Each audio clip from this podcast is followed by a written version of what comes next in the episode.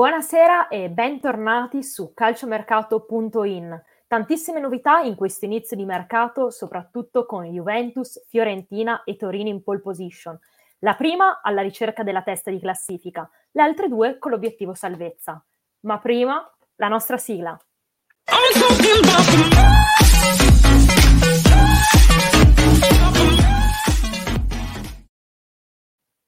Come tutte le altre volte non sarò sola, ma con me ci sarà Alessandro Barrera, il direttore di calciomercato punto in. Ciao Antea, buonasera a tutti Alessandro. I nostri spettatori. Siamo carichi per questa nuova edizione di calciomercato punto in. Tante trattative, eh, ma le andremo a raccontare durante la serata. Eh sì, altro ospite di questa sera, Salvatore Viscio, il presidente della Crystal Fashion Market. Buonasera, buonasera a entrambi e buonasera a tutti i nostri videospettatori.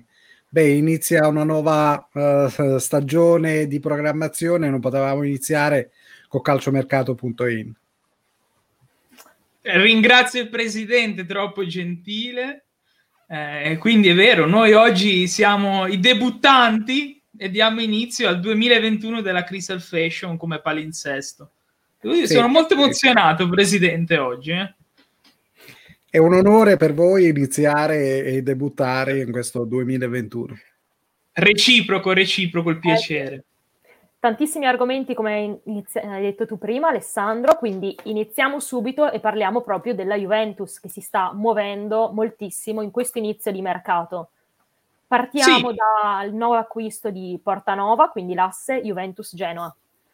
Sì, la giornata di oggi vede subito praticamente un affare concluso, che è quello di eh, Rovella alla Juventus in cambio di Portanova. Portanova, ricordiamo, andrà subito al Genoa, quindi eh, si inizierà dalla finestra invernale eh, il prestito del ragazzo, mentre Rovella dovremo attendere la, la fine di questa stagione, l'inizio della prossima, per vederlo con la maglia della Juventus.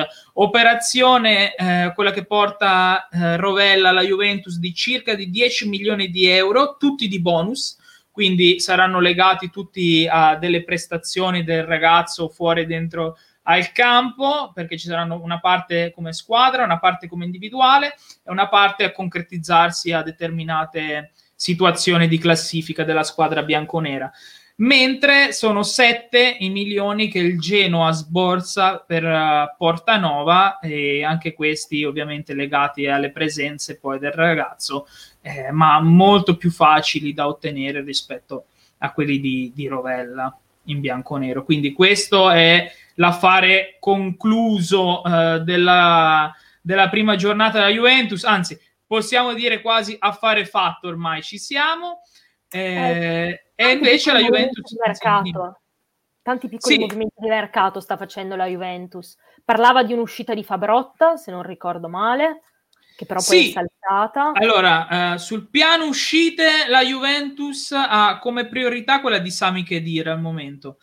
Aveva in lista anche Frabotta, eh, purtroppo, come eh, abbiamo potuto leggere in queste ultime ore, e per chi eh, oggi si collega solo p- con noi la prima volta e non sa quello che è accaduto sportivamente parlando nella giornata di oggi, soprattutto alla Juventus, dobbiamo ricordare che oggi è stata evidenziata la positività al Covid di due calciatori, che sono Alexandro e Juan Cuadrado, che non potranno essere dalla partita contro il Milan, qualora si dovesse giocare, perché non è scontata questa situazione, e quindi eh, diciamo che Frabotta al momento non è più eh, un partente, ma rimarrà in squadra. Anzi, credo che la Juventus in questo momento, oltre al vice Morata, che è un argomento molto caldo e ne andiamo a parlare, cercherà anche un altro terzino molto duttile che possa giocare sia a destra sia a sinistra, visto che al momento in rosa come terzino è presente soltanto Danilo, dei, di quelli che a inizio stagione erano partiti in prima squadra, perché ricordiamo che Frabotta è un aggregato dall'Under ventitré. Eh sì, non solo alla ricerca di un centrocampo, ma anche di una punta. Salvatore, cosa ne pensi di, e anche Alessandro ovviamente, di questa sì. ricerca forzata di una punta? Abbiamo sentito dagli ultimi rumor sì. quattro nomi. Sì, sì, sì. Vuoi dirli tu, Antea? Se no li, li svelo io. Vai, ti lascio a te la palla. Perfetto, hai detto perfettamente tu. Stanno cercando il vice Morata e i nomi che sono sul piatto in questo momento per andare a, a coprire il ruolo di Morata, eh, infortunato, sono Quagliarella, Pellè, Llorente e Olivier Giroud. Quindi questi sono i quattro nomi che in questo momento la Juventus sta presentando, e quindi rinnovo la domanda a, al nostro ospite di stasera. Salvatore, cosa ne pensi di questi quattro nomi che eh, sta cercando la Juventus sul mercato per sostituire idealmente quello che è Alvaro Morata in questo momento? Ma sinceramente i nomi sono tutti abbastanza suggestivi. Eh, sicuramente il nome più importante tra questi che hai, tu hai nominato, certamente Giroud, perché naturalmente è un campione del mondo con la Francia, ha esperienza internazionale e quindi potrebbe essere più utile insieme a, a Llorente. Il problema è che, da quello che sentivo, che ci siano dei problemi sia per l'uno che per l'altro, quindi eh, sinceramente altri giocatori come Quagliarella io non lo vedo, insomma, un giocatore utile, perché alla fine alla Juve e per il gioco di Pirlo serve più un attaccante eh, pesante, non certamente un giocatore come Quagliarella. Quindi sinceramente eh, piegare verso Quagliarella sarebbe um, un errore grave. È vero che la Juventus in questo periodo si deve accontentare un pochettino eh, di non pretendere il nome eh, faraonico, oppure quel giocatore che possa far cadere dalle sedie i tifosi, però è anche vero che mh, sinceramente non vedo mh, bene Quagliarella, ecco. Eh sì, oh, quindi vediamo eh, una Juventus particolarmente sì. attiva in questo inizio di mercato. E invece posso fare un'altra domanda veloce a Salvatore. Eh, ti dico la mia su come ho visto, insomma, questi nomi. Sappiamo tutti che inizio anno la Juventus ha fatto una scelta ben chiara, partendo già dalla panchina, andando a prendere Andrea Pirlo, e eh, si è dimostrata questa scelta, comunque cambiando un giocatore come Pjanic, di assoluta esperienza, eh, forse è stato il miglior regista della Serie A, eh, con Arthur, che comunque era mh, un, classe, un classe novantasei, un ragazzo in prospettiva che ha molto da dimostrare, eh, ma eh, non meno forte comunque. Comunque la scelta della Juventus è stata quella di puntare sui giovani. Come eh, ci spieghiamo invece questo mh, questa cambio di direzione, visto che alla fine i nomi che sono stati proposti sono tutti over trentacinque?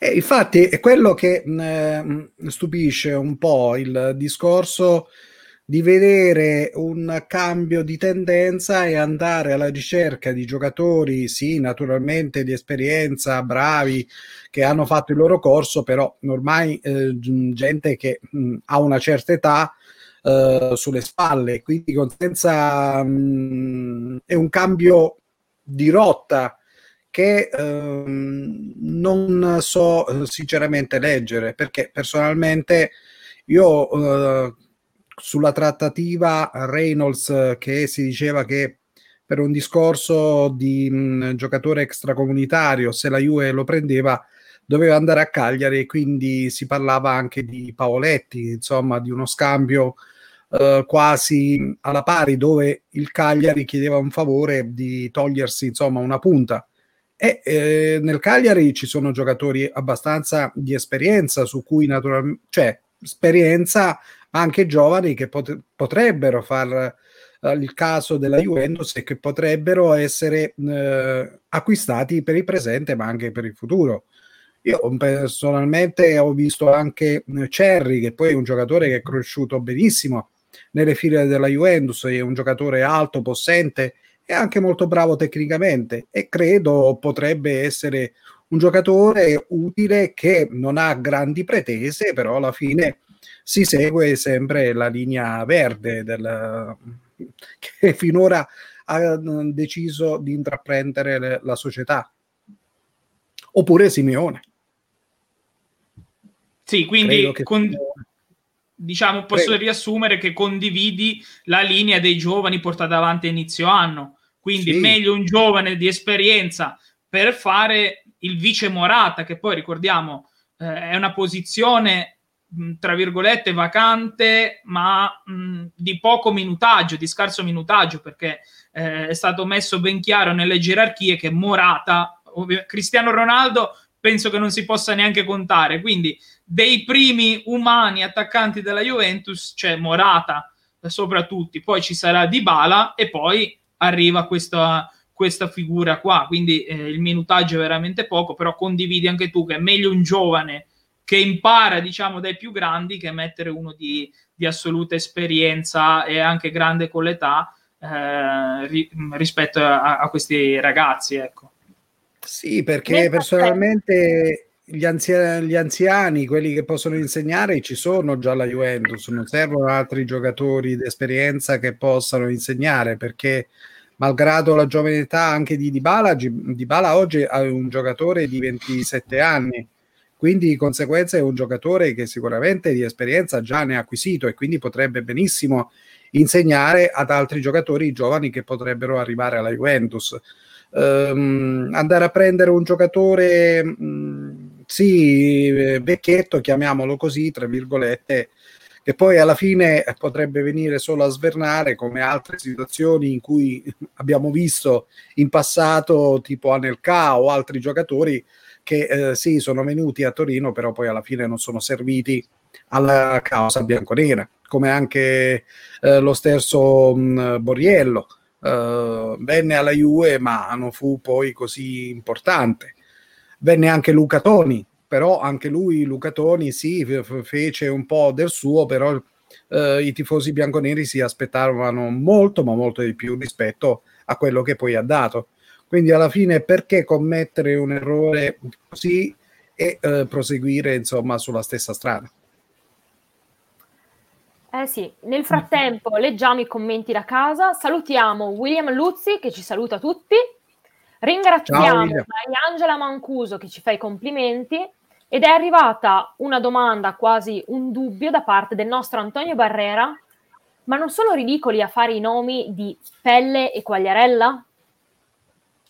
Eh sì, credo che ci ricolleghiamo a quello che stavamo dicendo fino adesso. Forse io condivido in pieno la posizione di Salvatore e credo che forse è meglio un ragazzo della primavera mh, che ti può sbagliare qualcosina in più, che non può essere tanto decisivo, ma comunque accumula eh, esperienza, eh, stando comunque in una squadra mh, veramente competitiva, perché insomma quando davanti ti trovi Cristiano Ronaldo, Dybala e Morata puoi solo che imparare, rispetto a un giocatore con molta più esperienza eh, che insomma il campionato italiano è pieno di questi esempi e credo che le altre squadre comunque ne forniscano.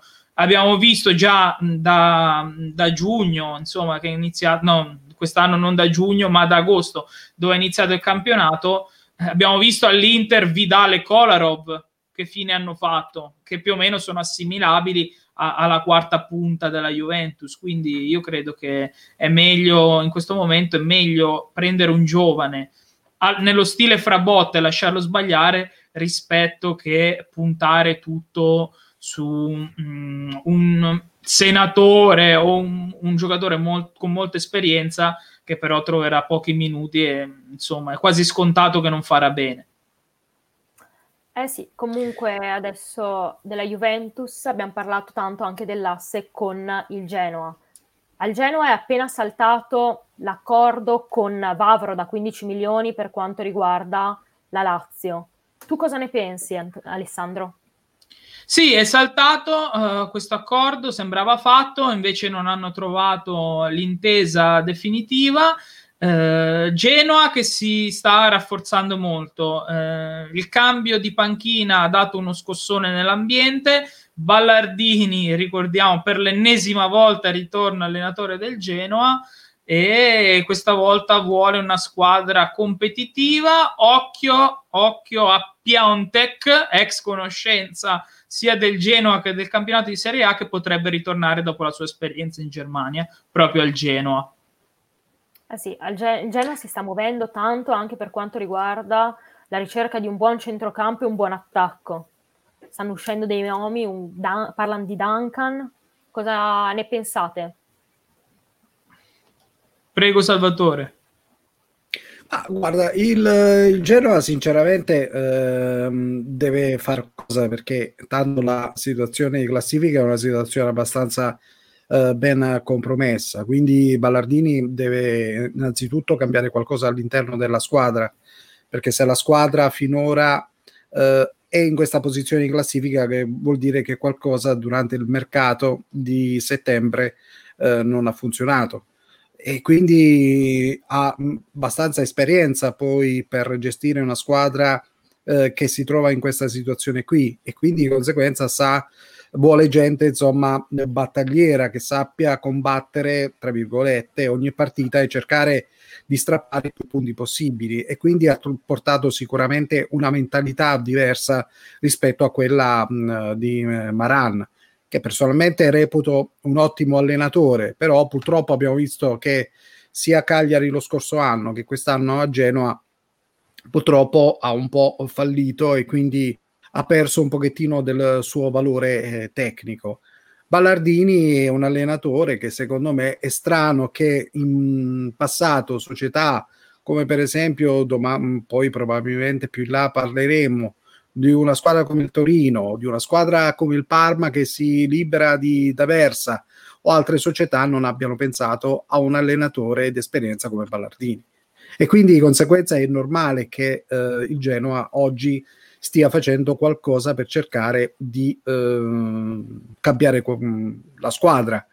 È anche vero il fatto di poter puntare a Piątek, perché Piątek, non dimentichiamoci, chi ha lanciato Uh, Piątek è stato proprio Ballardini, perché Ballardini è stato quello che lo ha scoperto, lo ha lanciato e con lui ne ha fatti di gol. Però e anche qui il discorso è questo, sai, i ritorni sono un po' con il punto interrogativo, se ritorna il giocatore che poi si mette letteralmente a disposizione del mister e ritorna a essere quel giocatore che, la, che è partito da Genoa, oppure Piątek non è più lo stesso giocatore o è stato sopravvalutato. Questo sicuramente è un mio dubbio e quindi di conseguenza ve lo anche giro. E perché non continuare a puntare su un ragazzo che finora sta facendo bene come Scamacca? Assolutamente, assolutamente condivisibile. Eh, però sappiamo, almeno a parer mio, il Genoa ha bisogno di questo nuovo attaccante che può essere proprio Piątek. È vero che i cavalli di ritorno di solito non sono mai forti come quelli che se ne vanno, però il Genoa quest'anno lo vedo veramente in una situazione critica e penso che mai come quest'anno rischierà la retrocessione, quindi ha veramente bisogno di tutto eh, e le risorse umane possibili e immaginabili in campo, e quindi ehm, non mi sorprenderebbe il ritorno di Piątek, ma come non mi sorprende che abbia chiuso Portanova della Juventus, come abbiamo detto subito a inizio puntata, perché arriverà a breve e inizierà la finale di stagione ovviamente con il Genoa, e come non mi sorprende che abbia incominciato subito la trattativa per Vavro, perché anche in difesa è evidente che ci sono delle lacune da colmare. Eh, purtroppo è sempre il solito Genoa, mio avviso, che ogni anno eh, parte con una squadra e l'anno dopo la rivoluziona tutta, e in corse si accorge sempre immancabilmente che mancano i pezzi. Mancano i pezzi, mancano i pezzi eh. per rimanere in Serie A. Eh sì, si parla anche dell'uscita di Pellegrini, se non ricordo male, al Cagliari. Sì, ma è un'operazione molto più spenta, perché ricordiamo che di mezzo c'è anche la Juventus che detiene il cartellino, quindi non è così facile come sembrerebbe. Pellegrini rientrerebbe in una maxi operazione con il fantomatico terzino Reynolds, ma insomma è, è, molto, è molto improbabile, proprio legato alle società, a quante società ci sono coinvolte nell'affare. Invece di cose più probabili ci arrivano direttamente dai commenti, dove Antonio Barrera ci chiede cosa ne pensiamo del Papu. Situazione sicuramente, argomento clou di questo calciomercato, un Papu eh. sicuramente in uscita, ma pare propenso verso la Juventus, solo nel caso dell'uscita di Bernardeschi. Sì, eh, ritorniamo, facciamo un passo indietro, questa volta partiamo da Bergamo perché lo sappiamo, non è una novità, Papu Gomez è in rotta con l'Atalanta, eh, ha litigato con tutti, allenatore e presidente, quindi non è più previsto il suo reintegro in rosa, e questo apre un, uno scenario di mercato che insomma difficilmente era attendibile a, a inizio stagione. eh, Papu Gomez, che in questo momento è vero è vicino alla Juventus, ma la Juventus sappiamo che ha bisogno di vendere, eh, la priorità come avevamo detto era è, e rimane Khedira, che non, non ha integrato in squadra, quindi è la priorità da vendere. Occhio a Bernardeschi perché non sta trovando minuti, sappiamo che eh, il suo agente comunque deve permettergli di giocare almeno in questa finestra, perché eh, l'anno prossimo, ricordiamoci, sono gli europei e quindi non, eh, non giocarli sarebbe per il giocatore un grave danno, visto che eh, comunque la squadra italiana mh, non ha tutta questa grandissima rosa di talenti da portare all'europeo, quindi non giocare vuol di- sarebbe una grossa svalutazione in primis per il giocatore e in secondo per la squadra che detiene il cartellino. Quindi un'operazione che coinvolge Bernardeschi in uscita, eh, sicuramente la Juventus la sta prendendo in considerazione, eh, con Papu Gomez sicuramente sarà un prestito per Bernardeschi, però eh, aggiungo una trattativa, attenzione a uno scambio sull'asse Torino-Lione, eh, non è la T A V ma è lo scambio tra Bernardeschi e Memphis Depay in scadenza con il, proprio con il Lione. Depay che era stato cercato tanto a lungo dal Barcellona, ma eh, insomma anche l'idea Juventus sembra stuzzicarlo e quindi potrebbe essere lui eh, nel silenzio di Torino la quarta punta che serve eh, a Andrea Pirlo. Eh sì, anche alcuni ritorni per quanto riguarda l'Atalanta, ritorna De Paoli probabilmente dopo la breve parentesi, anzi esce De Paoli dopo la breve parentesi all'Atalanta, pare ritorni alla Sampdoria. Sì, assolutamente sì, non è riuscito a entrare in, in squadra uh, De Paoli e quindi insomma ritorno in, uscita in dolore per l'Atalanta che praticamente non l'ha quasi mai uh, utilizzato. Eh, colgo l'occasione e dico, ricordiamo che l'Atalanta ha, ha preso un giovane da Bruges, Mael, ufficializzato oggi, quindi affare fatto possiamo dire per Mael e l'Atalanta eh, con il club Bruges. E mi viene da fare una domanda a Salvatore: come l'Atalanta può rimpiazzare Papu Gomez secondo te, visto che siamo a calciomercato punto in, o se con questi nuovi innesti, che poi alla fine è solo quello di Mael, e con quello che è già in rosa Gasperini ha già rimpiazzato il Papu Gomez? Quello che abbiamo visto nelle partite dove il Papu non ha giocato, credo che mh, Gasperini ha trovato la quadra senza il Papu e pare che Pessina sia il suo ormai sostituto ideale, perché probabilmente gli dà forse meno fantasia in attacco, però probabilmente più ehm, qualità di intercezione in uh, mezzo al campo, e quindi lo rende un centrocampo molto più robusto rispetto al Papu, dove probabilmente col Papu si mh, difendeva un po' più uh, a quattro, invece con Pessina si difende un po' più a cinque, quindi diciamo che è un'Atalanta che gioca più con un tre cinque due che non con un tre quattro uno due come giocava col Papu Gomez. Quindi credo che la soluzione l'ha già trovata. Eh, diciamo che eh, Gasperini è un allenatore che cambia poco la, la sua squadra, di, di solito quando ha trovato la squadra difficilmente altri giocatori riescono poi a, far lar- a farsi largo, devono naturalmente fare cose eccezionali, e poi ha quel Ilicic che quando è in giornata sicuramente è il giocatore che spacca le partite e può cambiare l'esito di ogni partita. Non a caso insomma, se il, l'Atalanta si è andata a giocare eh, la finale otto in Champions League, buona parte di merito ce l'ha lui, e averlo recuperato secondo me sia dal punto di vista tecnico che dal punto di vista psicologico è un grande acquisto per l'Atalanta, forse è l'acquisto più importante che l'Atalanta ha potuto fare.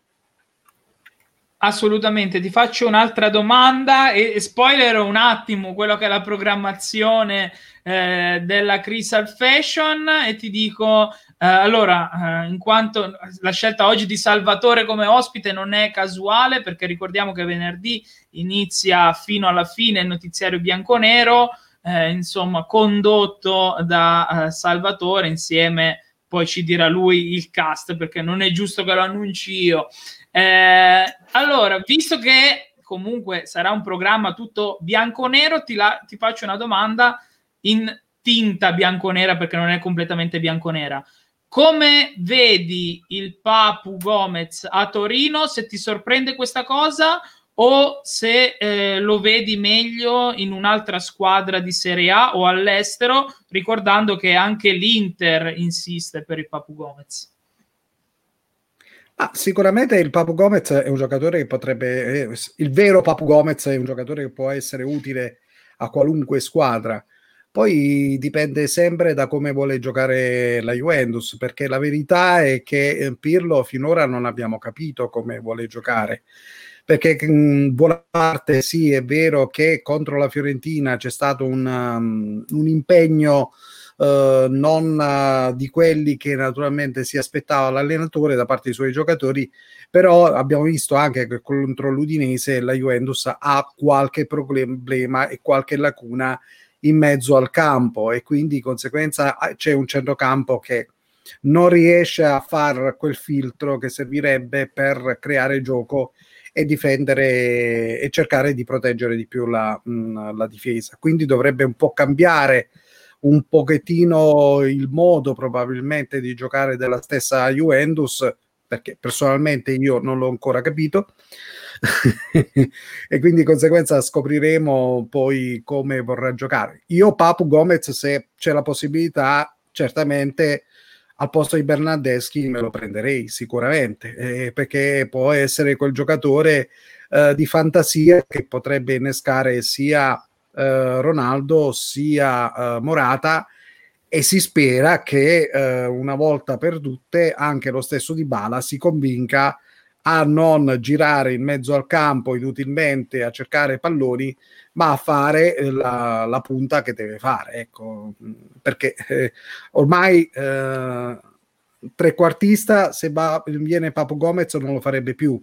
E poi la, la Juventus, non dimentichiamoci, c'ha un trequartista che anche lì sinceramente non ho capito perché eh, Pirlo n- non lo utilizza, che è Kulusevski. Nell'Atalanta giocava come trequartista, quindi perché non lo fai giocare come dovrebbe giocare? Comunque eh, io sono favorevole al Papu Gomez. Ecco, l'Atalanta conclude questo inizio di calciomercato con Tuminello che pare vada o alla Reggina o al Frosinone. Prima, Salvatore, hai parlato proprio di Pessina, tanti occhi addosso per lui, ma soprattutto da parte del Milan, che ha un bonus, fra virgolette, del cinquanta per cento sull'acquisto del cartellino. Diciamo che il Milan sta mettendo tanti occhi addosso, occhi addosso su Pessina, su Lovato. Come ci rivedete questi giocatori all'interno della rosa del Milan? Ah, posso rispondere io? Assolutamente, sei il nostro ospite. Ah, io credo che il Milan ha iniziato una politica giusta, una politica che inizialmente la società, diciamo la proprietà, non era d'accordo con Leonardo, il quale Leonardo voleva un, un misto tra giocatori di esperienza e giovani che potessero crescere eh, con loro. E quindi di conseguenza questo eh, discorso poi è stato proseguito dalla società, perché con l'acquisto di Ibrahimovic, perché ha capito che questi giovani avevano bisogno di una guida. Quindi oggi sicuramente il Milan ha creato una squadra giovane, forse è la squadra italiana più europea che possiamo avere e i fatti lo stanno dimostrando, perché non a caso è in testa alla classifica, perché Pioli ha fatto un gran bel lavoro, brava la società a continuare con Pioli, secondo me, quindi faccio i miei complimenti e credo che il Milan, secondo me, è la squadra che può sicuramente eh, contendere lo scudetto all'Inter. Quindi mh, vedo bene i giovani, oggi vedo bene i giovani nel Milan, perché si lavora sui giovani, quindi sono favorevole. Eh sì, il Milan infatti per ora l'unica proposta che ha fatto è quella per quindici milioni più i vari bonus alla Lipsia per il giocatore Sincan, però il Lipsia rilancia a venti. Cosa ne pensate di questo giocatore, Alessandro, all'interno? Allora, ricordi... sì, ricordiamo, diciamo, un po' i colpi, quelli che sono del Milan, perché oggi ha definito l'acquisto di Sima Khan dallo Strasburgo, quindi il giocatore classe duemila eh, arriva eh, a titolo definitivo al Milan, eh, lo vediamo qua nella scheda, è un difensore centrale eh, di grande fisico, di grande stazza. In Francia, insomma, sono molto contenti di questo giocatore in prospettiva futura, eh, quindi quindici milioni di euro per lui, il Milan se lo aggiudica.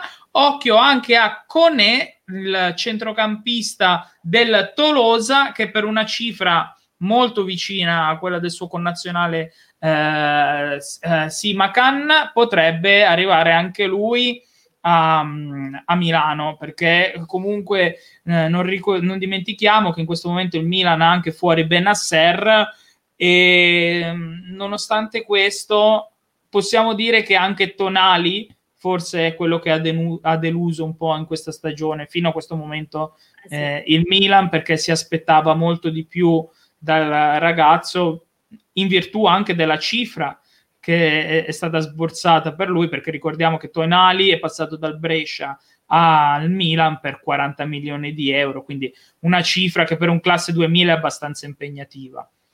Eh, quindi queste sono le, le trattative in entrata.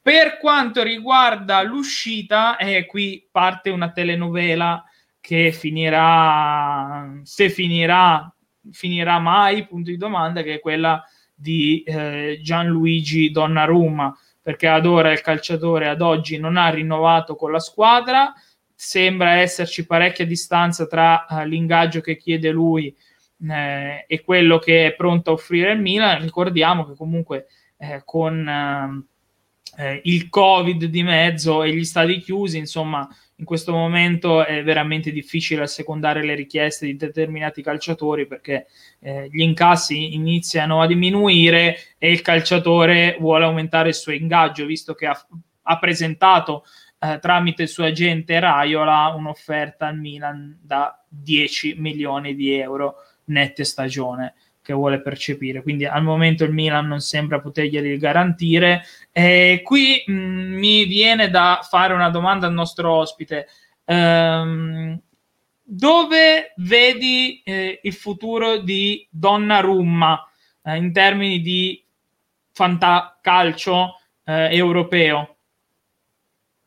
Salvatore. Eh, sinceramente sicuramente non all'interno del nostro territorio italiano, perché tanto le squadre italiane sono messe un po' tutte allo stesso modo, anzi forse oggi molte squadre, anche le più titolate come può essere l'Inter, la stessa Juventus, eh, il Milan stesso non può permettersi più eh, determinati eh, stipendi, e quindi se uno si può togliere uno stipendio così gravoso sulle spalle eh, se lo toglie senza problemi di sorta.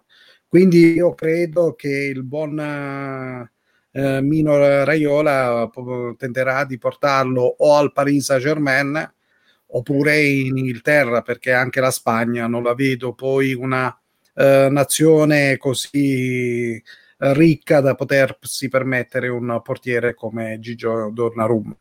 Io credo, se posso dare un consiglio allo stesso portiere, eh, è vero che i soldi sono importanti, però oggi bisogna anche vedersi un po' intorno e capire il momento che stiamo attraversando, e quindi rinunciare a qualche soldo in più e di conseguenza restare sicuramente un pilastro importante del Milan, perché non è che hanno stipendi da fame, insomma, la proposta che gli fa il Milan è una proposta giusta e adeguata, e credo che potrebbe benissimo firmare per quella somma lì.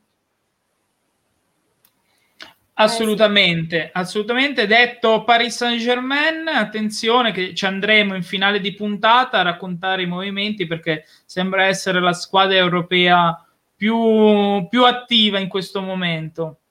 Eh sì, nel frattempo ricordo di commentare sia dai nostri canali Instagram, ehm, YouTube e Twitch, cercheremo di rispondere a tutto in puntata. Abbiamo parlato di Milan, ora bisogna parlare anche dell'altra squadra di Milano, dell'Inter. Partiamo con la probabile uscita di Pinamonti, tanti occhi addosso, principalmente da Benevento e Bologna. Dove lo vedete più adatto? Prego Salvatore.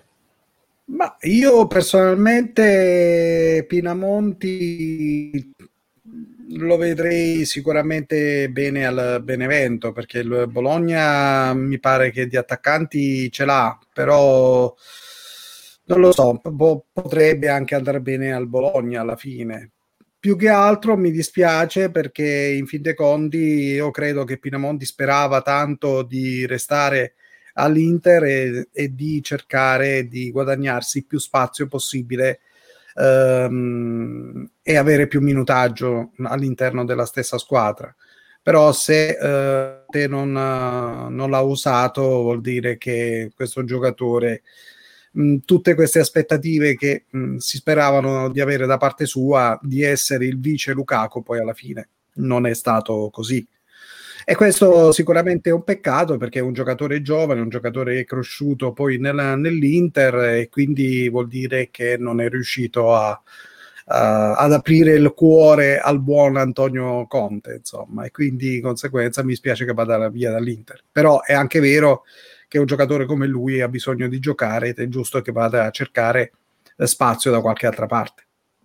Eh sì, a proposito di spazio, ricordiamo anche l'Inter che ricerca un posto, una sistemazione per il baby gioiello Sebastiano Esposito, in panchina da ben nove giornate con la S P A L. Eh sì, eh sì. Eh, ricordiamolo appunto, perché l'Inter ha un tesoretto in casa ma non sembra volerlo sfruttare. Ed ecco la mia domanda per Salvatore, anticipando eh, quelli che sono i colpi eh, dell'Inter partendo eh, dalle entrate.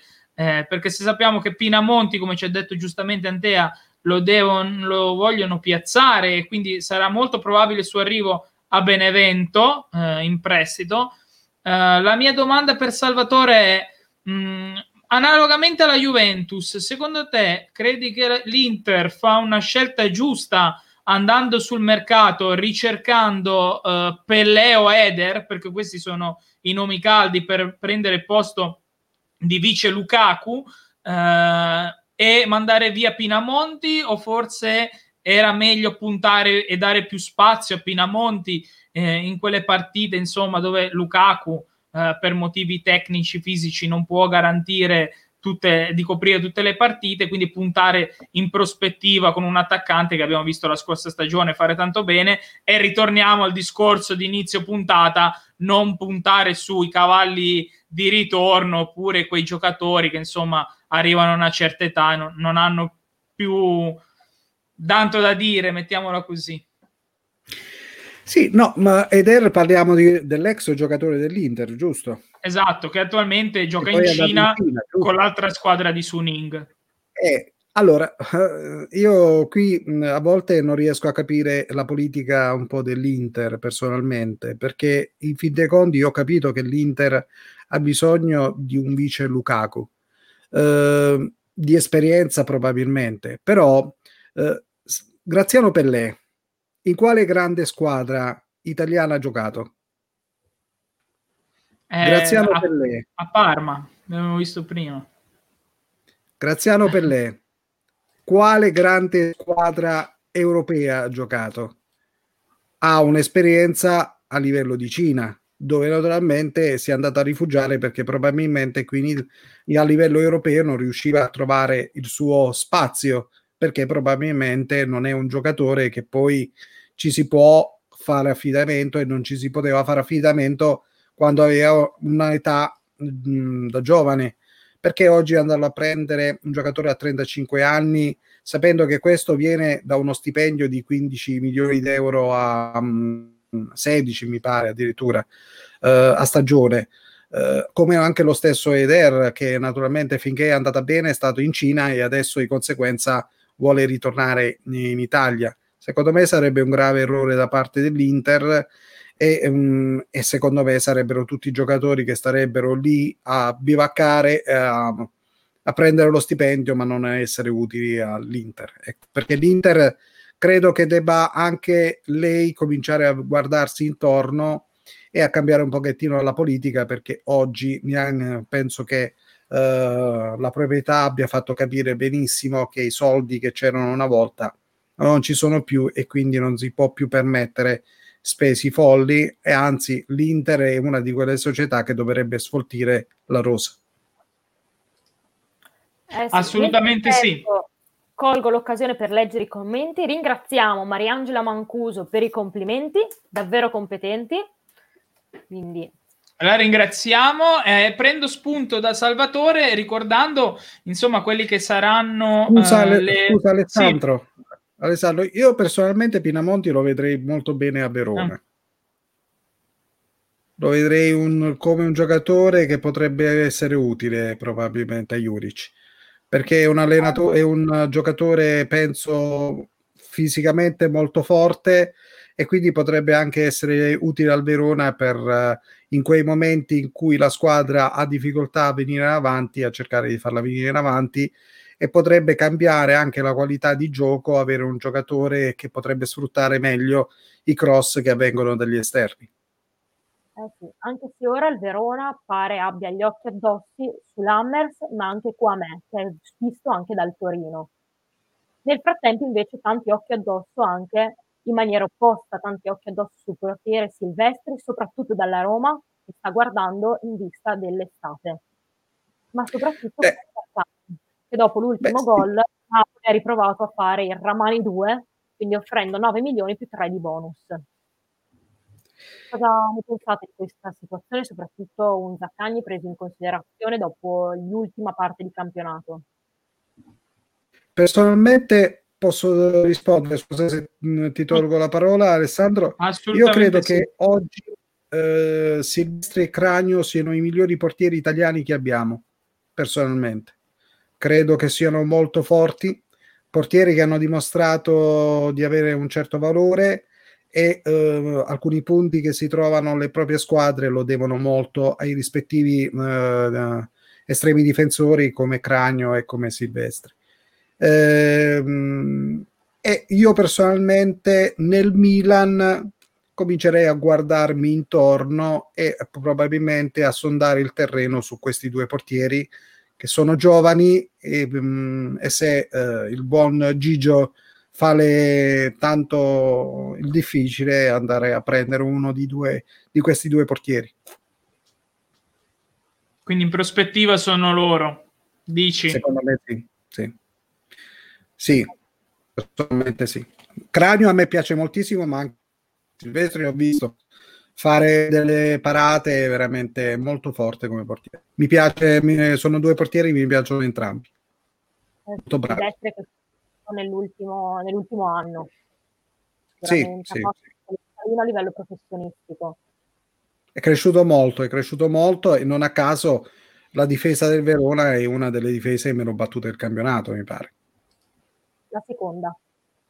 Eh, quindi non, non a caso, insomma. Abbiamo parlato della Roma che ha messo gli occhi addosso a Silvestri, ma al momento ha blindato solo fino al duemilaventicinque tre giocatori, quindi poche mosse a livello proprio di mercato e di squadra. Infatti sì, la, la Roma la... abbia bisogno di un po' di mercato. Sì, la Roma, come giustamente hai detto tu, eh, è in una fase di attesa. Eh, e la possiamo sintetizzare eh, con quello che ha detto Marotta Eh, riguardo all'Inter, cioè eh, l'anno è difficile per tutti eh, ed è ancora più difficile che ci siano grossi investimenti, mm, ma lo vediamo sul concreto, eh, leggendo un po' le trattative non leggiamo più quei nomi che insomma facevano traballare eh, i tifosi. Mm, basta tornare indietro di un anno quando l'Inter prese Eriksen, eh, insomma tutti noto chi, chi non era felice per la trattativa, come è andato è un altro conto, però insomma quest'anno difficilmente vedremo quei nomi eh, rimbom- rindondare per il campionato.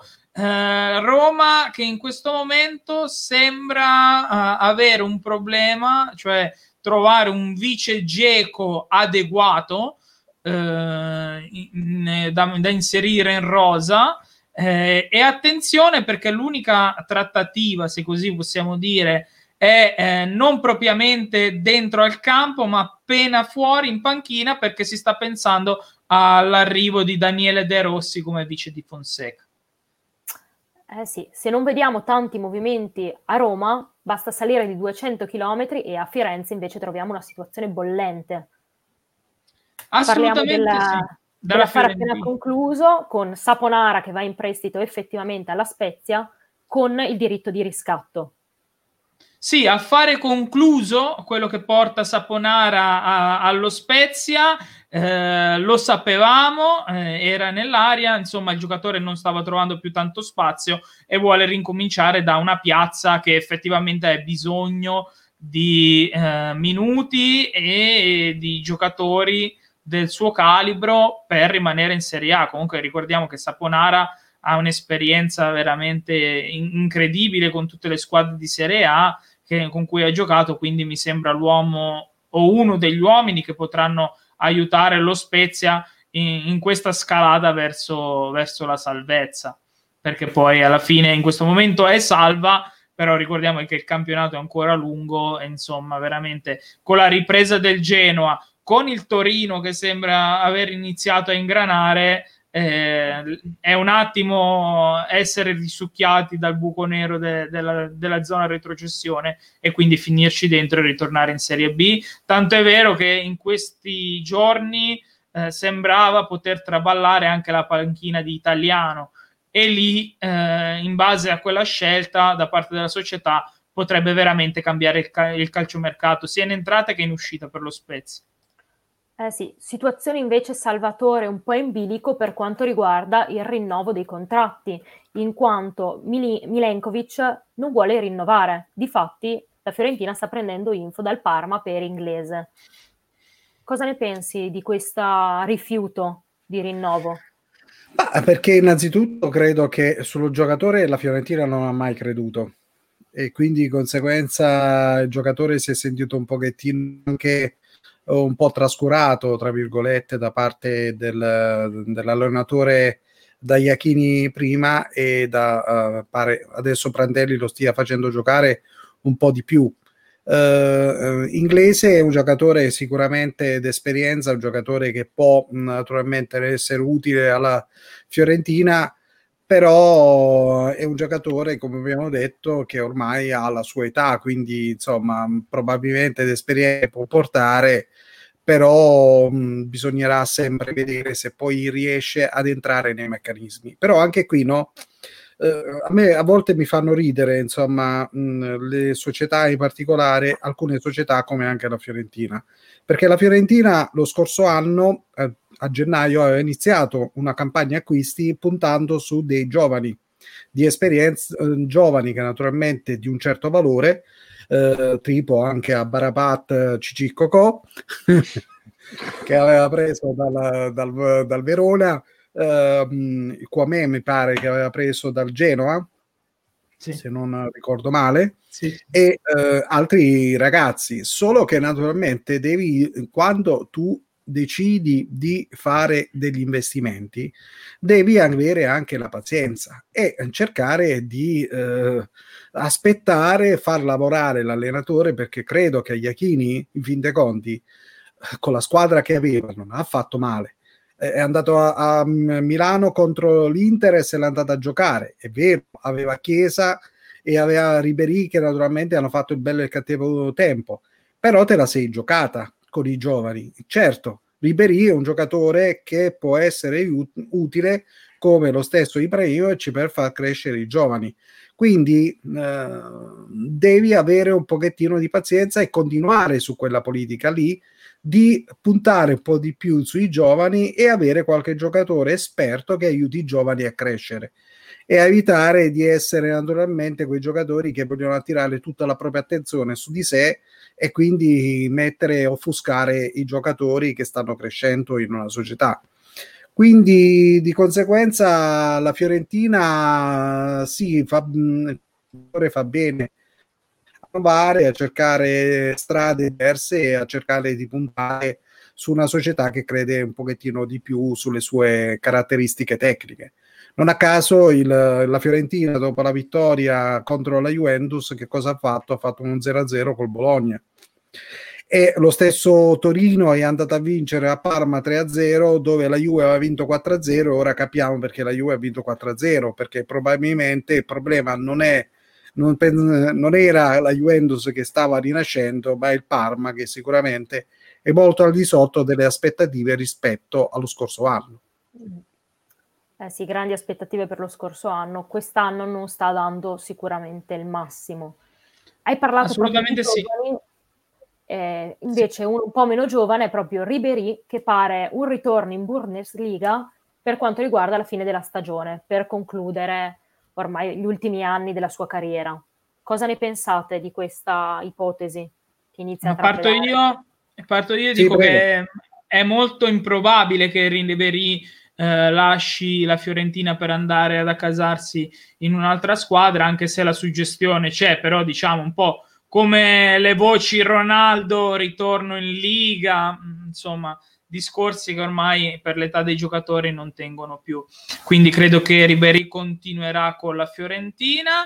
Eh, Fiorentina che invece sta cercando un altro attaccante, perché ricordiamo è partita inizio anno con uh, Iachini che uh, puntava su un modulo e hanno comprato giocatori per un determinato modulo, poi ha trovato Prandelli che ha cambiato completamente la squadra e eh, oltre a Vlahovic in attacco sembra esserci poco niente come punte, quindi attenzione perché la Fiorentina ha puntato eh, Caicedo dalla Lazio, quindi ricordiamo Caicedo era in uscita eh, dalla Lazio. La Fiorentina ha chiesto informazioni, sembra essere l'unica squadra che ci sta puntando veramente Eh, forte sul, uh, sul giocatore de- biancoceleste.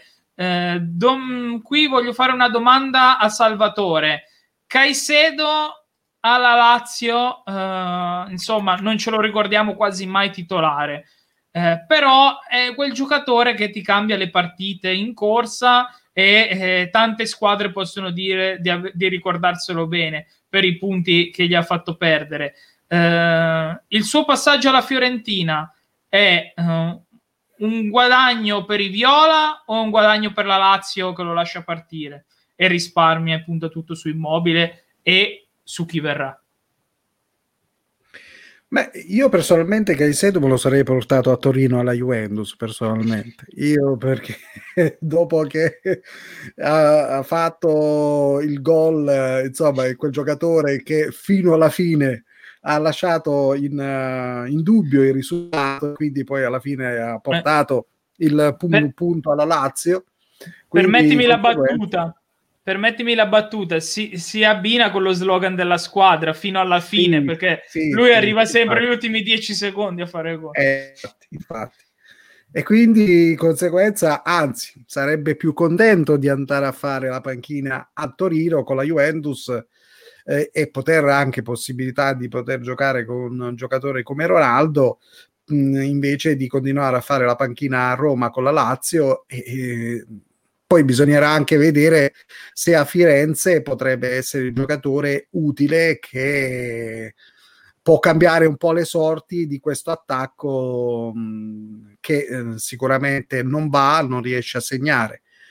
Poi anche qui la Fiorentina ha comprato Patrick Cutrone, aveva Simeone, l'ha andato via, uh, lasciamo Cutrone stare il discorso di Chiesa. Come scusa non capito? Cutrone che adesso è girato in prestito alla Sampdoria. Sì, ma Salvatore, di mercato che... Sa- Salvatore comunque credo possa, possiamo sintetizzare, diceva, stava riassumendo dicendo aveva i baby talenti in casa la Fiorentina e li fa partire in ottica Caicedo, che comunque è un giocatore di dieci anni più grande. Possiamo eh, sintetizzare così? Sì, sì, sì. Quindi di conseguenza bisognerà un po' capire cosa vuole fare la Fiorentina. Certo, la Fiorentina è un'altra squadra che lo scorso anno si è salvato per, per il rotto della cuffia, e quest'anno pure non è che ha iniziato nei migliori modi possibili. Io personalmente ho molti dubbi su Cesare, sulla scelta di Cesare Prandelli. Mm, poi eh, probabilmente i fatti spero che mi smentiscano, però io finora, tolta la vittoria a Torino, dove la Juventus sicuramente ha i suoi problemi e non ha giocato bene e avrebbe potuto perdere anche contro l'Udinese se quel se il V A R questa volta non salvava un po' la, la Juventus, eh, che ha segnalato un fallo di mani che nessuno se n'era accorto. Fortuna che il V A R se n'è accorto e quindi ha annullato il gol a De Paoli, perché se quel gol era valido, mh, vedo difficile anche quella vittoria contro l'Udinese. Eh sì, vediamo una Fiorentina che abbiamo visto è tanto attiva sul mercato, un po' come anche il Torino. Prima di tutto, Vincenzo Millico è in prestito ufficialmente al Frosinone, ma anche occhi addosso a Caumè. Cosa ne pensi, Alessandro?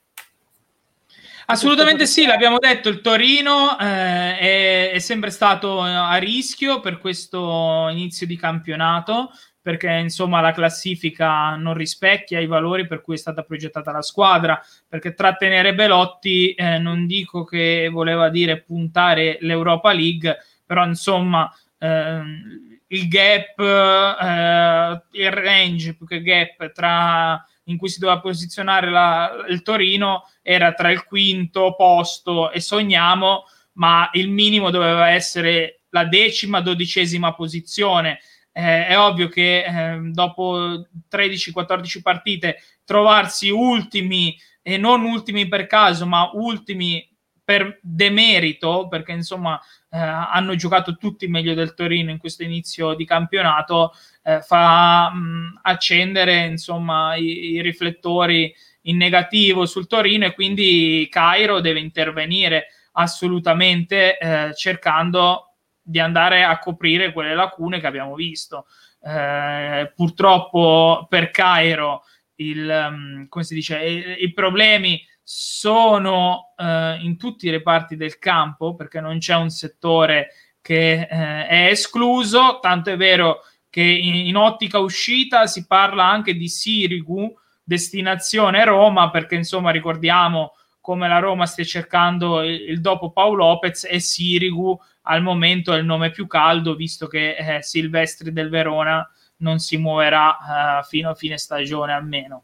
Quindi il Torino ha um, un po' di problemi sia sulle uscite eh, sia sui giocatori che ad, a oggi non ci vogliono andare, perché eh, sapevamo di un interesse per Krunic del Milan in cambio con Maite, trattativa che sembra eh, fermarsi se non saltare definitivamente, perché eh, in questo momento i rossoneri preferiscono tenere Krunic e non prendere Meite, e il giocatore del Milan non è convinto della destinazione. Quindi un attimo, c'è un piccolo off topic, sì, ovvero è arrivata la firma di Scozzarella, ha firmato col, eh, col Monza fino al duemilaventidue, con eventuale rinnovo per la promozione in Serie A. Quindi un prestito da, dal Parma verso il Monza, cosa ne pensate?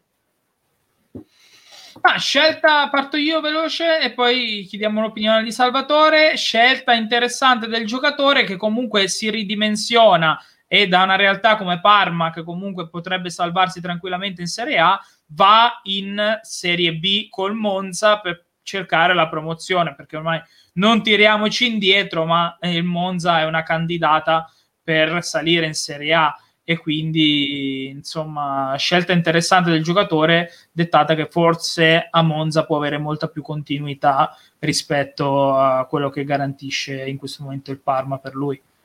Eh sì, Salvatore, cosa ne pensi tu invece?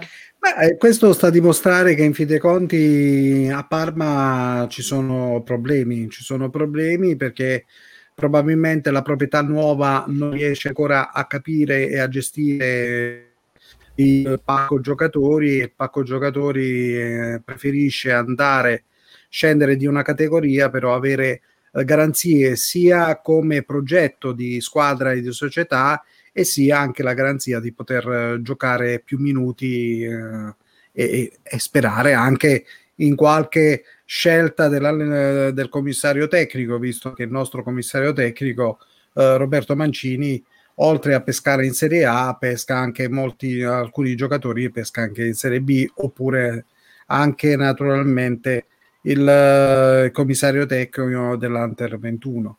Quindi poi insomma uh, il Monza, eh, abbiamo un certo signor Berlusconi come presidente del Monza, anche giocatori di un certo livello come Balotelli, che poi non ho capito perché l'ultima partita non l'ha giocata spero che non l'abbia combinato una delle sue, e, e il Monza è una squadra che potrebbe essere candidata a salire in Serie A, e se il Monza sale in Serie A sicuramente con Berlusconi è destinata a, a, a restarci, quindi eh, investire su una categoria inferiore per poi naturalmente essere un pilastro per Uh, per il prossimo anno. Eh sì, tante squadre attive sul calciomercato. Quella un po' meno attiva mi sembra proprio la Lazio, che riceve tante richieste ma non vedo giocatori in uscita.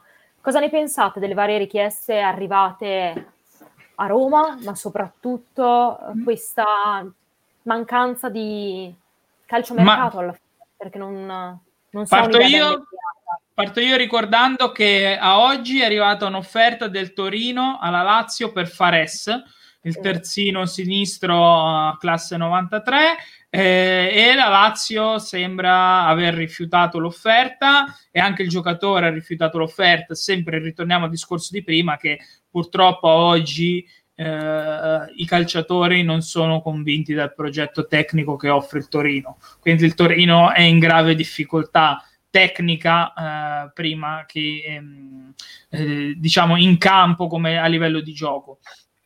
eh, Lazio mh, niente di nuovo possiamo dire, cioè mh, già ante Covid possiamo sintetizzare che è sempre stata una squadra che eh, centellinava i colpi, che comprava il giocatore a determinate condizioni molto vantaggiose e rivendeva cifre Mm, spropositate, astronomiche.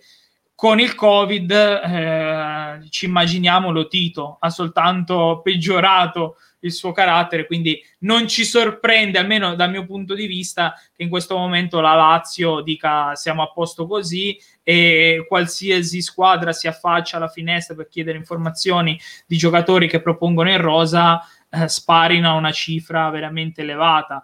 Tant'è vero che sappiamo la difficoltà che la Fiorentina ha nel raggiungere l'intesa con Caicedo, e insomma anche il Torino si è dovuto arrendere per Fares fino eh. a questo momento. Poco mercato invece per quanto riguarda anche il Cagliari, però pare in un ritorno di, dell'ex Nainggolan. Cosa ne pensi, Salvatore, di questo ritorno? È un ritorno che potevi aspettarti a settembre, oppure proprio te lo aspettavi in questo mercato? Intanto mi, mi permetto, Nainggolan Cagliari ufficiale a fare fatto, certo. Quindi è un nuovo giocatore eh, rosso-blu. È ritornato.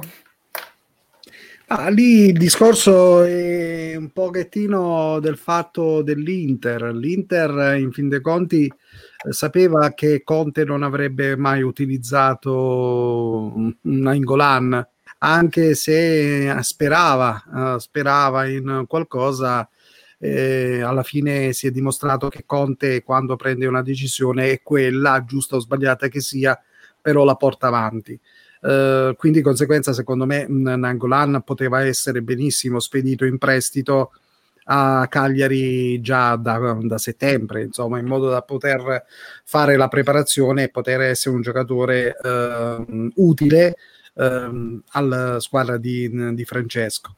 Eh, certo, poi al Cagliari gli serviva, perché poi si è infortunato Rog, quindi gli serviva un centrocampista, e quindi aver preso Nainggolan sicuramente è un acquisto importante, visto poi quello che ha fatto lo scorso anno in Sardegna.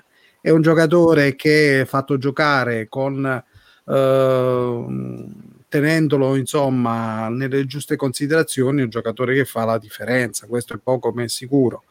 Certo, lui sperava tanto di essere, di essere più utile alla causa nerazzurra, però credo che a Cagliari ha trovato la sua dimensione meglio di qualc- qualunque altra parte, quindi eh, so che anche lui, prima anche dell'ufficialità, quando insomma le due società stavano trattando, il procuratore, il procuratore stava trattando, già si era eh, trasferito in Sardegna, dove anche eh, festeggiato Natale, il Capodanno l'ha festeggiato lì. Quindi è un giocatore che ama quella terra e quindi secondo me è un giocatore utile per uh, il Cagliari e per far sì che il Cagliari si possa salvare.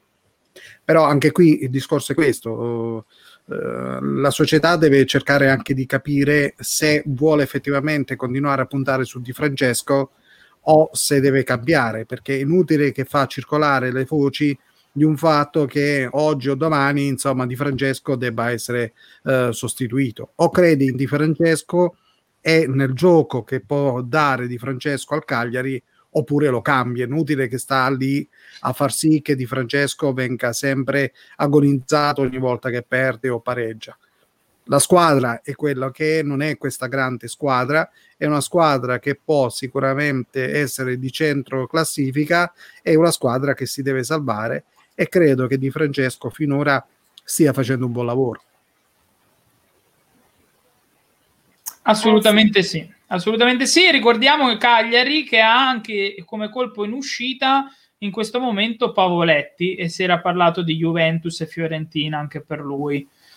Mm, come vedete l'esclusione di Paoletti da mm, diciamo punto cardine del Cagliari a, ai margini del progetto di, di, di Francesco, e se è l'uomo giusto per la Juventus o per la Fiorentina?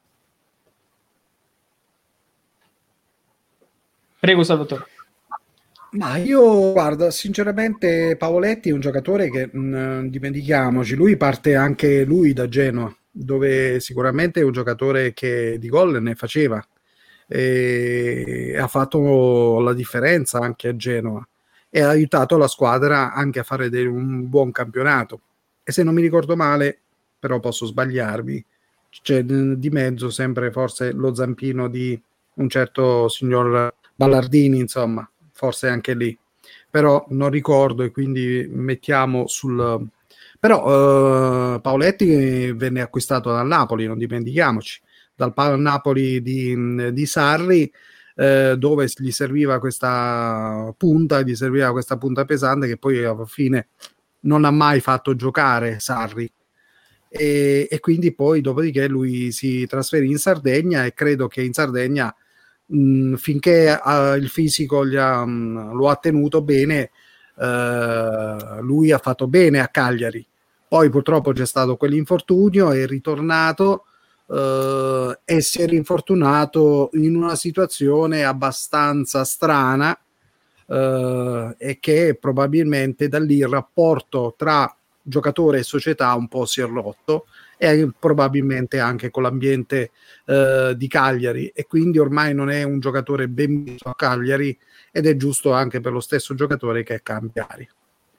E se Di Francesco non punta tanto su di lui è perché probabilmente eh, sente che ormai il giocatore eh, non si sente più al centro del, del progetto. Eh sì. Adesso ormai siamo quasi in chiusura, non resta che parlare dell'ultima squadra, ovvero il Napoli, che ha mostrato interesse sì per Zaccagni, offrendo nove milioni più tre di bonus, ma anche ha ricevuto delle offerte da parte dell'Olympique Marseille per Milik, per meno otto milioni. Cosa ne pensi di questa offerta e vedi la possibilità, Alessandro, di un futuro lontano da Napoli? Uh, in questo momento ricordiamo Milik è una trattativa troppo complicata, perché lo sappiamo, la Juventus ci aveva provato, ma um, a oggi... Uh, i bianconeri si sono tirati indietro per Milik, puntando sugli obiettivi che abbiamo detto durante la puntata. C'è stato l'Atletico Madrid uh, fino all'ultimo, fino all'inizio del mercato, per sondare il terreno, E eh, notizia di poche ore, anche l'Atletico Madrid si è tirata indietro dall'acquisto di Milik, quindi credo che quella di Milik sarà una telenovela veramente lunga che avrà il suo compimento soltanto a maggio, quando terminerà la stagione, quando il giocatore sarà libero di accordarsi con la squadra che più gli aggrada. Eh, detto questo, mh, quindi credo che Milik non si muoverà. Eh, in uscita nel Napoli c'è anche Malquit, il terzino, ehm, che insomma non rientra più ehm, al centro del progetto di Gennaro Gattuso. E come hai detto perfettamente tu, attenzione in entrata, perché piace veramente tanto Zaccagni del Verona. Eh, insomma, è stato fatto un primo tentativo, il Verona vuole, è irremovibile sui suoi quindici milioni di euro per il classe novantacinque. il, il Napoli ha offerto una cifra intorno ai nove milioni di euro, bonus compresi, quindi c'è ancora distanza, però si, si, tra, si potrebbe trattare per arrivare a una soluzione nelle, nei prossimi giorni, assolutamente, questo sì. Invece Salvatore, cosa ne pensi? Ma il, allora, il discorso di Milik è un discorso che ormai penso che è stato parlato e riparlato e riparlato ancora. La verità è una sola, che Milik è un giocatore che purtroppo ha avuto due gravi infortuni e quindi eh, sicuramente a fare un investimento, anche se il giocatore è un giocatore che ha dimostrato quando ha giocato di essere valido e di fare i suoi gol. Però è anche vero che eh, purtroppo c'è una, uh, una tegola che sta sul giocatore, che non è tanto il, il discorso dal punto di vista fisico, dove anche la Roma prima di acquistarlo lo ha mandato a fare dei controlli nella sua clinica uh, di fiducia a Innsbruck. Il problema è che eh, tra il Napoli e Milik c'è un... Uh, uh, un un problema, e quel problema è che lui ha utilizzato il marchio eh, del Napoli per fare pubblicità in, una, in un suo locale, in un locale in Polonia, e il Napoli vuole quei soldi e quindi sperano che, eh, di trovare, tra virgolette, il pollo di turno che per prendere il giocatore vada a pagare questi soldi, perché Milik non glieli vuole dare. E quindi sicuramente lì, anche alla fine, quando il contratto finirà, questi andranno in tribunale e quindi poi sarà però un problema tra di loro e non subentreranno altre società, perché una volta che lui si svincola, qualunque società voglia acquistare, voglia prendere, eh, pagherà solo il suo eh, eh, contratto e non pagherà certamente al Napoli. Però è anche vero che il Napoli, non lo so se è una ripicca da parte della, del Laurentiis, però alla fine perderebbe un giocatore di un certo livello a zero e senza possibilità di guadagnare qualche soldo. Questa è la cosa più, più strana, perché se le società eh, si avvicinano, fanno un sondaggio e poi vanno via eh, a gambe elevate perché hanno capito che c'è qualcosa di strano in questa trattativa, un motivo c'è, ecco. E non a caso, non a caso leggevo giorni fa eh, che Martuscello, eh, secondo di Sarri, diceva che insomma Sarri aveva consigliato di prendere Milik. Questo un ennesimo favore che voleva fare al suo ex presidente, e poi dovremmo tenere, dovevamo tenere il caro Sarri a Torino. Detto questo, voglio chiudere un attimo con la Lazio. Il problema alla Lazio, sì, è un, è un Il problema è che alla Lazio ormai c'è Ilitare che è in rotta con il presidente, e quindi di conseguenza eh, mi pare di aver capito che lì c'è un problema di rinnovo di contratto sia di Ilitare e dello stesso eh, Simone Inzaghi, e quindi di conseguenza bisognerà capire cosa effettivamente eh, il caro Lotito vuole fare, perché Lotito, certo, di soldi suoi da investire nella società Lazio non ne vuole investire più di quelli che ha già investito, e quindi di conseguenza la, la situazione della Lazio è abbastanza eh, complicata, di più rispetto a quella che finora abbiamo visto. Non a caso la Lazio non è più quella squadra eh, che abbiamo visto e ammirato lo scorso anno prima del lockdown. Eh sì. Assolutamente sì, Salvatore, eh, scupernettimi Antea, una domanda, eh, l'ultima eh, della serata, perché abbiamo finito le squadre del campionato. Ti dico, eh, abbiamo parlato in ambito Napoli di mh, insomma un interesse per Zaccagni, eh, anche qua stessa riflessione che abbiamo fatto più o meno per le altre big. Non è meglio riqualificare Milik in questo caso in ottica futura, sapendo già che il giocatore comunque non vuole rinnovare il contratto, ma provare un attimino a riqualificarlo per cercare di venderlo eh, in questa stagione disperatamente, in queste partite qua, eh, quindi fargli fare minuti, per dire comunque qualcosa, i quindici milioni di euro che chiede il Napoli vale, cercate di darceli perché è un giocatore veramente di qualità, piuttosto che andare a spendere soldi su Zaccagni, che più o meno la cifra è quella, quindici milioni di euro, però un ragazzo da inserire in un contesto eh, molto differente da quello in cui vive a Verona, perché se a Verona è al centro del progetto tecnico, ricordiamo che Zaccagni a Napoli non dico che andrebbe a fare panchina, però davanti a Dries Mertens, Lorenzo Insigne e Osimhen, che in questo avvio di stagione sembrano una vetta inarrivabile per lui. Ma eh, io personalmente, io se fossi in Zaccagni eh, non mi muoverei a gennaio, mi muoverei a giugno, con un, con un progetto ben chiaro e capire naturalmente il suo utilizzo all'interno di, una, di un contesto di squadra come può essere il Napoli. Perché credo che a Napoli c'è un altro problema, cosa che finora eh, è stato detto marginalmente, però bisognerà prendere in considerazione. Il fu...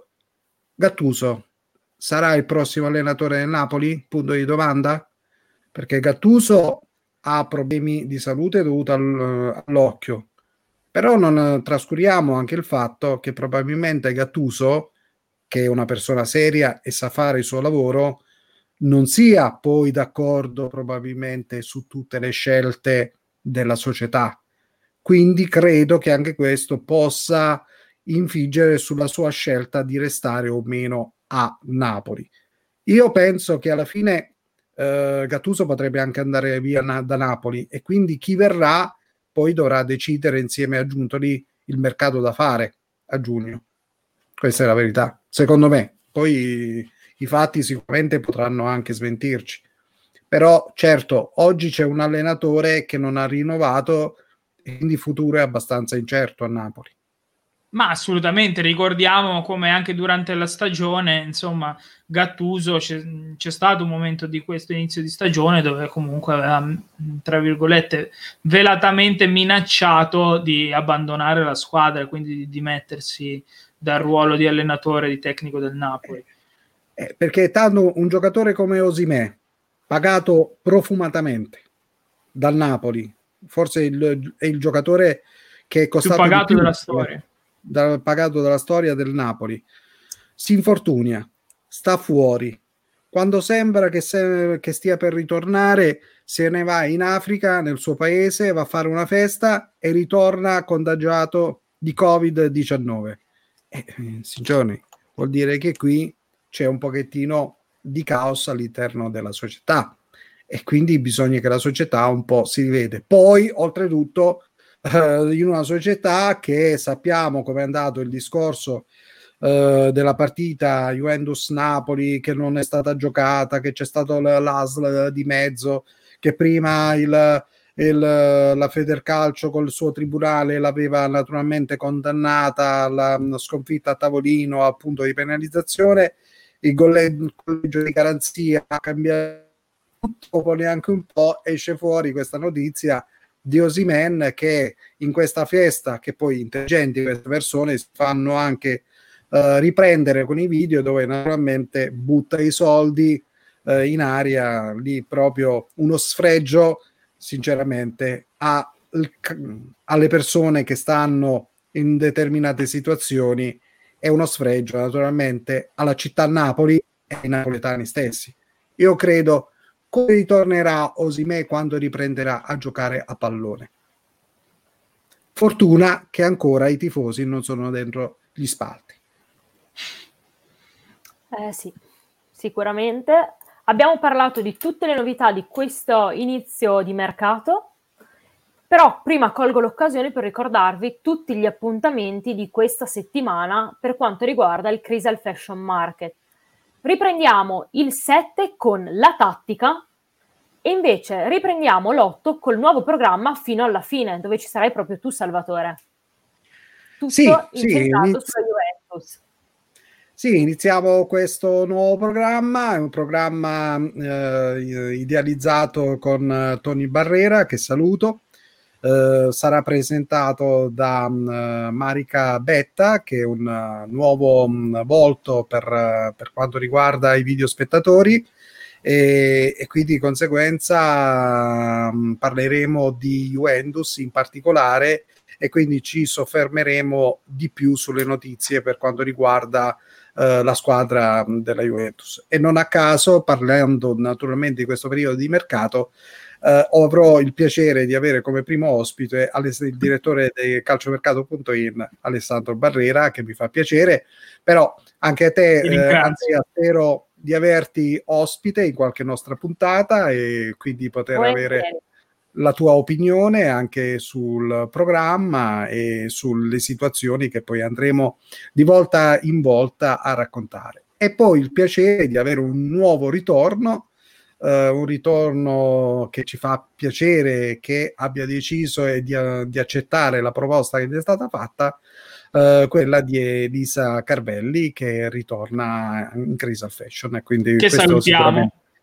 È un, sì, un grande abbraccio, un saluto forte, eh, e quindi ci saranno tante belle cose, tante novità, eh, f- aiuteremo anche Pirlo a fare la squadra, eh, sì. a mettere giù la formazione. Altro appuntamento invece della settimana prossima, l'undici con B-Style, dove si parlerà proprio di Serie B. Prima abbiamo parlato di Balotelli. Vi conferma che non ha fatto nulla, ha avuto solo un piccolo stiramento per quanto riguarda il prepartita durante l'ultima giornata di campionato. Quindi per ora ha montamente danni. Mi stavo preoccupando sinceramente a te. Abbiamo dato la risposta al quesito di prima di Salvatore. Sì, ah, perché no, no. avevo letto, avevo intravisto un articolo in cui non era, non aveva potuto giocare, non aveva giocato, insomma, e quindi mi sono subito preoccupato del fatto che già... sinistro. Siamo Benissimo, a posto, cosa, che, cosa che può capitare, un giocatore che naturalmente è stato fermo per parecchio tempo, ha ripreso a giocare, quindi ci può stare una, sicuramente problemi muscolari, ci possono stare, poi un giocatore di una stazza fisica come lui, che doveva spaccare il mondo e invece non ha spaccato niente. Eh sì, invece noi di calciomercato punto in torniamo il dodici gennaio alle nove e trenta. Però prima di chiudere passo la parola ad Alessandro. Assolutamente sì, abbiamo parlato tanto di Serie A e chiudiamo con il botto, eh, però questa volta andiamo da uh, chi se lo può permettere questo botto, e quindi lanciamo l'ultima bomba di mercato qu- quanto riguarda l'Europa, e arriva dalla Francia, precisamente da Parigi, eh, in asse con Madrid, perché arriva la notizia che Sergio Ramos, il capitano del Real Madrid, non rinnova e eh, si sta accordando con il Paris Saint-Germain. Quindi notizia che ha del clamoroso, perché eh, insomma il capitano del Real Madrid, con cui ha vinto di tutto e di più, eh, in rosa, lo leggiamo qua, dal duemilacinque, quindi quindici anni, ha, ha vestito Sergio Ramos la camisetta bianca, eh, terminerà a fine stagione eh, il proprio contratto e andrà al Paris Saint-Germain di Maurizio Pochettino. Eh sì, concludiamo proprio con una bomba di mercato. Eh beh, sì, sicuramente una bomba di mercato. Eh sì. Perché poi, insomma, credo che l'unica squadra che poteva prendere Sergio Ramos era il Paris Saint-Germain, non vedo altre società che potevano investire su di lui. Ecco, quindi credo che è una scelta giusta sia per il giocatore che per la società stessa. Attenzione a Paris Saint-Germain, eh sì, attenzione a Paris Saint-Germain, che sembra dalle indiscrezioni puntare anche Leo Messi, anche lui in scadenza di contratto.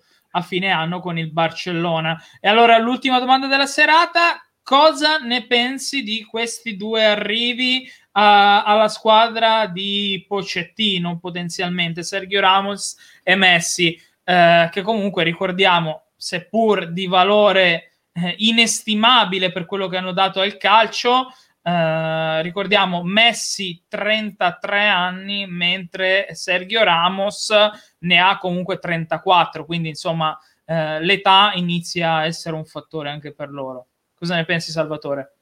Chi ci ah, guadagna? Io, io penso che mh, il campionato francese è come la PlayStation, e in cui naturalmente sei tu a gestire il, il gioco della PlayStation, quindi compri tutti i giocatori che vuoi. Però personalmente troppe eh, troppe figurine poi non so quanto possano servire al Paris Saint-Germain. In Francia probabilmente, però a livello europeo eh, il Bayern Monaco ha dimostrato di di essere più avanti rispetto alle altre società europee, e quindi ha investito su giocatori giovani che oggi sicuramente hanno fatto la fortuna del Bayern, sia dal punto di vista tecnico nelle vittorie che ha ottenuto, sia dal punto di vista economico, perché giocatori sconosciuti oggi, se li vai a comprare, sicuramente hanno un certo valore, ecco, e quindi merito al Bayern del, di quello che ha fatto. Eh, il Paris Saint-Germain secondo me è l'unica squadra che si può permettere determinati giocatori oggi come oggi. Altri, altre squadre difficilmente si possono permettere sia Sergio Ramos sia eh, addirittura Messi. Non dimentichiamoci sempre quello che ho detto in altre occasioni, che Messi è il giocatore che nel Barcellona ha vinto. Sappiamo il Barcellona come è stato creato e quali giocatori aveva a disposizione, cosa che naturalmente quando questi giocatori hanno finito la loro carriera, il Barcellona oggi si è ritrovato ad avere difficoltà a essere più la squadra che era una volta. E Lionel Messi non è questo giocatore che poi ha cambiato le sorti del Barcellona stesso, quindi con la sua nazionale argentina non ha mai vinto nulla. A Parigi che giocatore sarà? Punto di domanda. È chiaro, è chiaro. Eh, sì. Siamo alla fine. Ringraziamo Salvatore per essere stato qui con noi questa sera. Ti auguriamo un grosso a in voi. Bocca al lupo per la trasmissione che inizierà insieme ad Antonio il sette. Crepi. L'otto. L'otto? Ah sì, il sette è la tattica invece, dove parleremo di Serie A. Sì. Ecco. Ringrazio anche mille Alessandro, io e te ci rivedremo invece settimana prossima, il dodici gennaio alle nove e trenta, per continuare a parlare di calciomercato. Vedremo le news della settimana. Assolutamente sì, e vedremo le notizie come si evolvono in questa settimana di calciomercato, tutta da un appuntamento tutto da non perdere, sempre qua sui canali della Crystal Fashion, e quindi rinnoviamo l'appuntamento a settimana prossima. Io ringrazio Salvatore per essere stato con noi, per la sua opinione sempre molto ben gradita qui a calciomercato punto in, e quindi colgo l'occasione per salutare tutti i nostri ascoltatori e spettatori. Eh sì, quindi e... a settimana prossima. Un saluto a tutti. a tutti. Buonasera Ciao. a tutti.